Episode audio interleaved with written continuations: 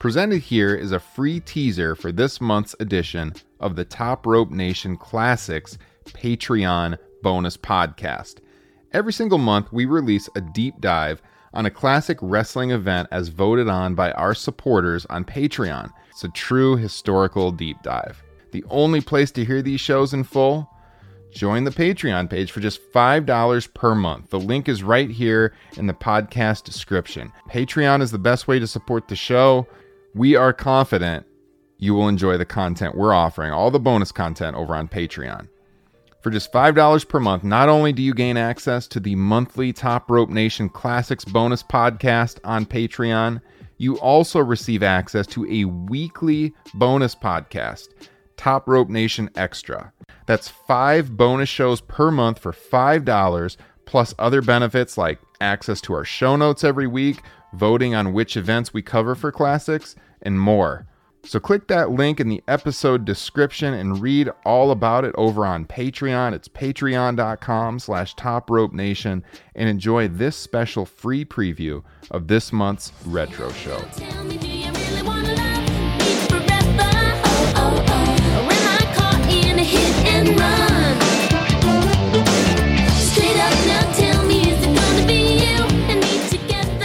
What's up, everyone? It's the 27th edition of Top Rope Nation Classics, going back in time to 1989. This is Ryan Droste with Justin Joint and Kyle Ross.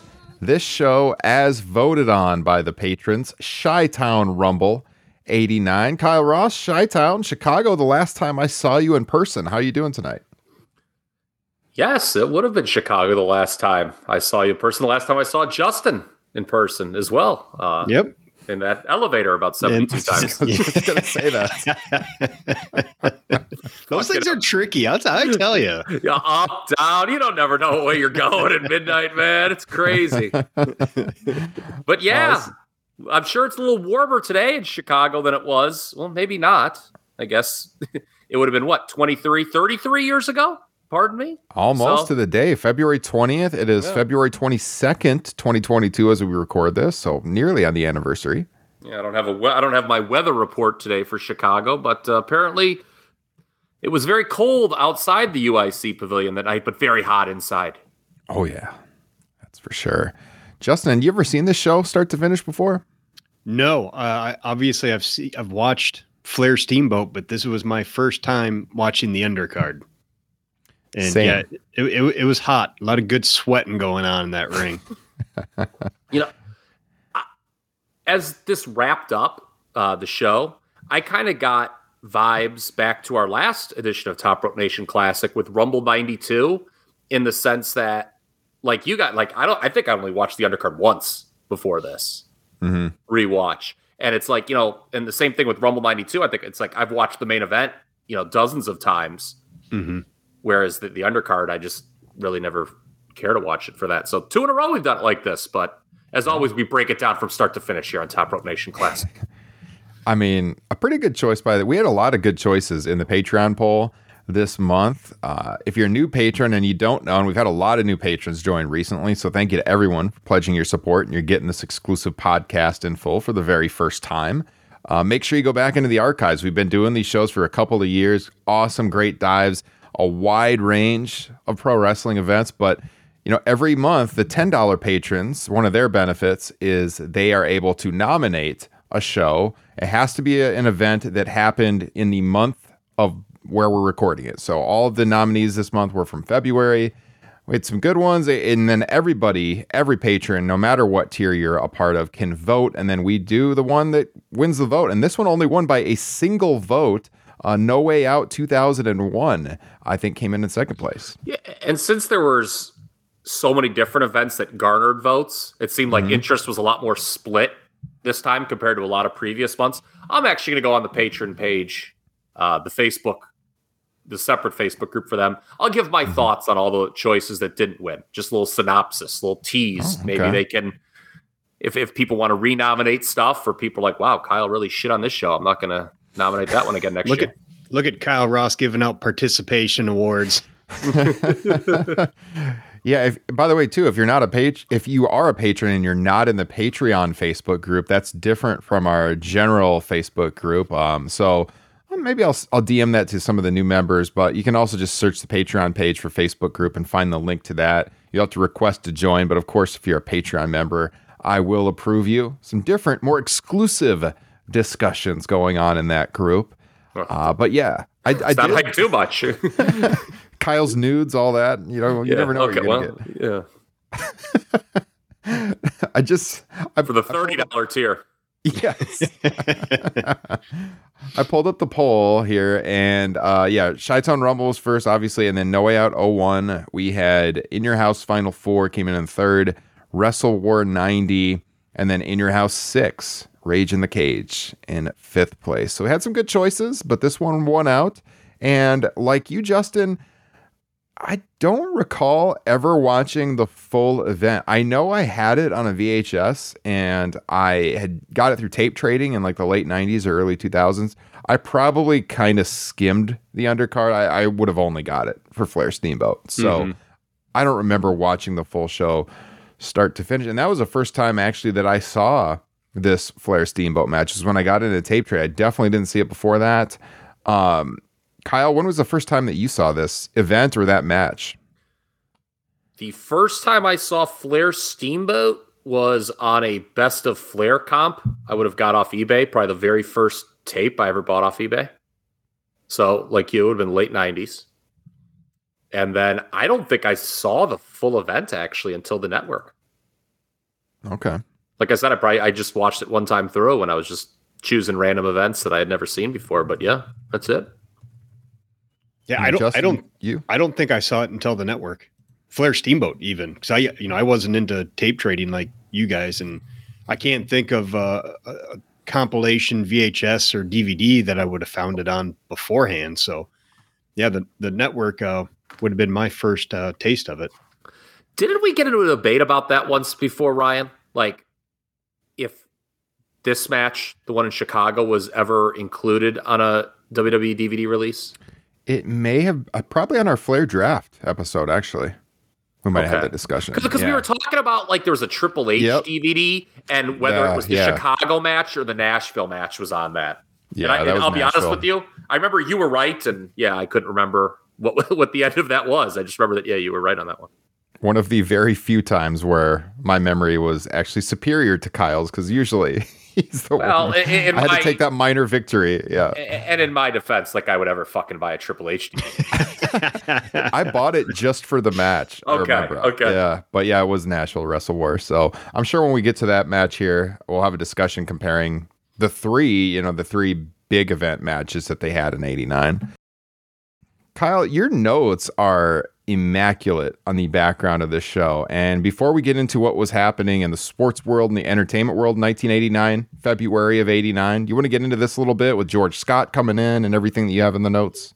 Yeah, so just a little bit of background on what was going on in the world of wrestling, specifically in the NWA leading to the Chi Town Rumble. We had a new booker because if you remember, late 88, what happens? Turner buys the promotion outright. Dusty Rhodes is turfed out as the booker in a fired quit situation.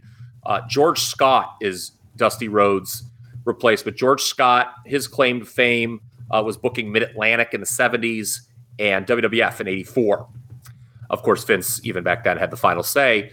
But this would be a short lived run and not well received. Obviously, 1989 NWA has a certain reputation, uh, but it's not because of what George Scott did. He had a passe mentality, favored old timers, did not want to bring in Brian Pillman or Tom Prichard, instead, used Jay Strongbow's kid, uh, which uh, who was booed out of the building. Uh, he screwed up and I think you guys have probably heard the story, and a lot of listeners have too. Screwed up Clash Six royally in the Superdome by not promoting it, and had that disastrous house when there was like four thousand people in the Superdome to watch Flair Steamboat. Four thousand people in the Superdome. Uh, hello, that is sad. And the reason he did it, he didn't want to promote a free TV Flair Steamboat match because he didn't want to screw up the house shows. Wow. Wow. George Scott in 1989, there's just no other way to say it, was a real dumb son of a bitch. Okay. and Yeah. yeah, and, and and somebody who would probably use those exact terms is Jim Cornette.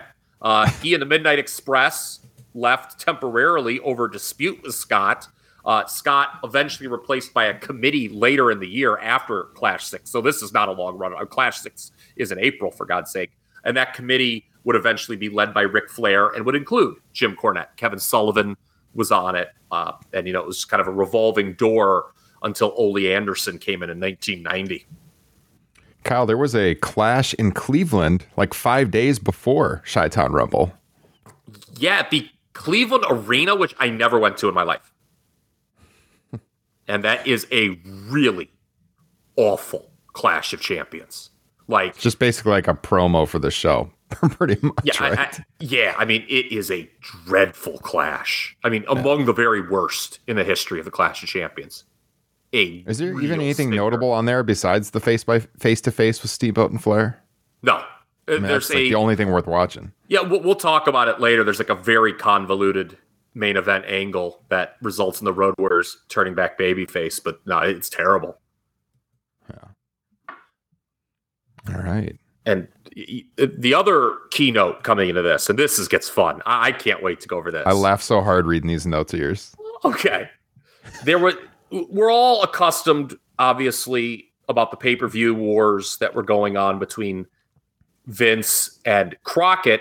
You know, going By back the to way, start. cheap yeah, cheap plug if you're not aware, because one of the first podcasts Kyle and I did in 2016, the fall of 2016, we went into that history with you know Survivor Series and Starcade and everything. If you never heard it, check the main podcast feed. I reissued that pod this past November, so it's fairly recent on the queue. You can see it or you Yeah. can listen to it. Sorry, go ahead. And that was obviously Thanksgiving of '87. So, Yep. for those who don't know, may have forgotten, Vince really irritated the cable companies with his predatory tactics during that time. But as 89 rolls around, he's asking for a bigger revenue split with the pay per view companies. He wants a bigger piece of the pie for what his shows are making. Cable companies didn't want to hear that, so they go to Ted Turner. Now, again, owns the promotion outright, and he they want the NWA to run a pay per view directly opposite WrestleMania 5 on April 2nd to be called Wrestle War 89: The Ultimate Gamble. There were 11 pay per view companies at the time. Only two had the capability to air both uh, simultaneously, that is. The other nine were allegedly going to side with Turner against McMahon and freeze WrestleMania 5 basically off pay per view. However, this is where the story takes an interesting detour. It was all a ruse by the pay per view companies going to Turner because all they wanted to do in the end was get Vince to back down on his demands, which he did.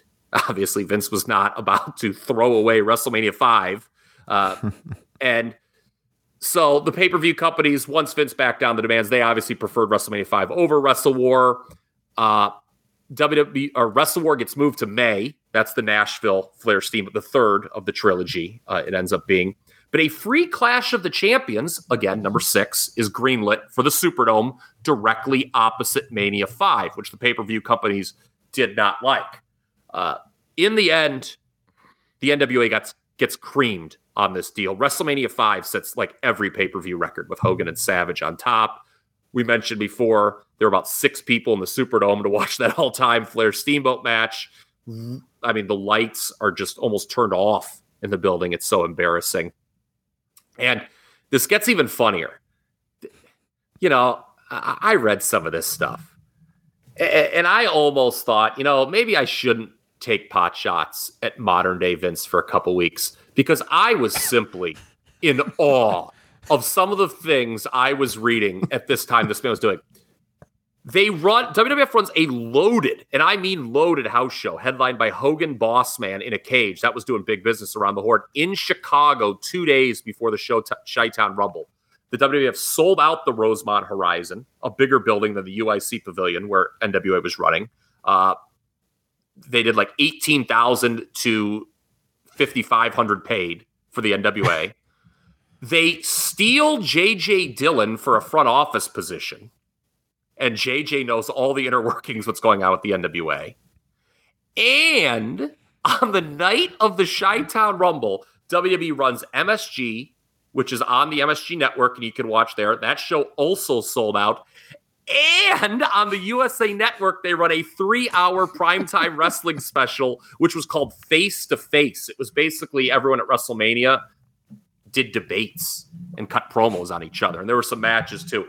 I, I wrote it in my notes, Ryan, and as I read it back, I'm going to say the same thing. I am in absolute fucking tears saying all these things. and, and, and I'll leave you one more tidbit because I thought it couldn't get any better. And then I went to the next Observer and it did.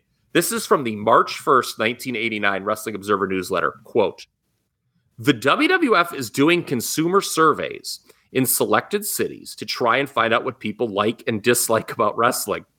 The thing they're pushing most is they want people to say there's too much wrestling on TV so they can take it to rival stations and get the competition canceled. At this point, I'm writing my notes to you guys and I'm like, seriously, please help. I cannot breathe. Too much wrestling. There's too much Hello, everybody. wrestling. I'm Jim Ross along with Magnum TA, and welcome to the Chi Town Rumble 89. We're coming to you live from the UIC Pavilion here in a cold and snowy Chicago, Illinois. And fans, this is the night that we have all been waiting for. You're going to see Freebird. At the UIC Pavilion, Chicago, Illinois, as we said, 7,500 fans, 5,500 paid. Uh, according to WrestleNomics, they estimated the pay per view buys at 130,000 for this show, which is uh, not incredibly high, but if you compare it to where they were at, you know, around that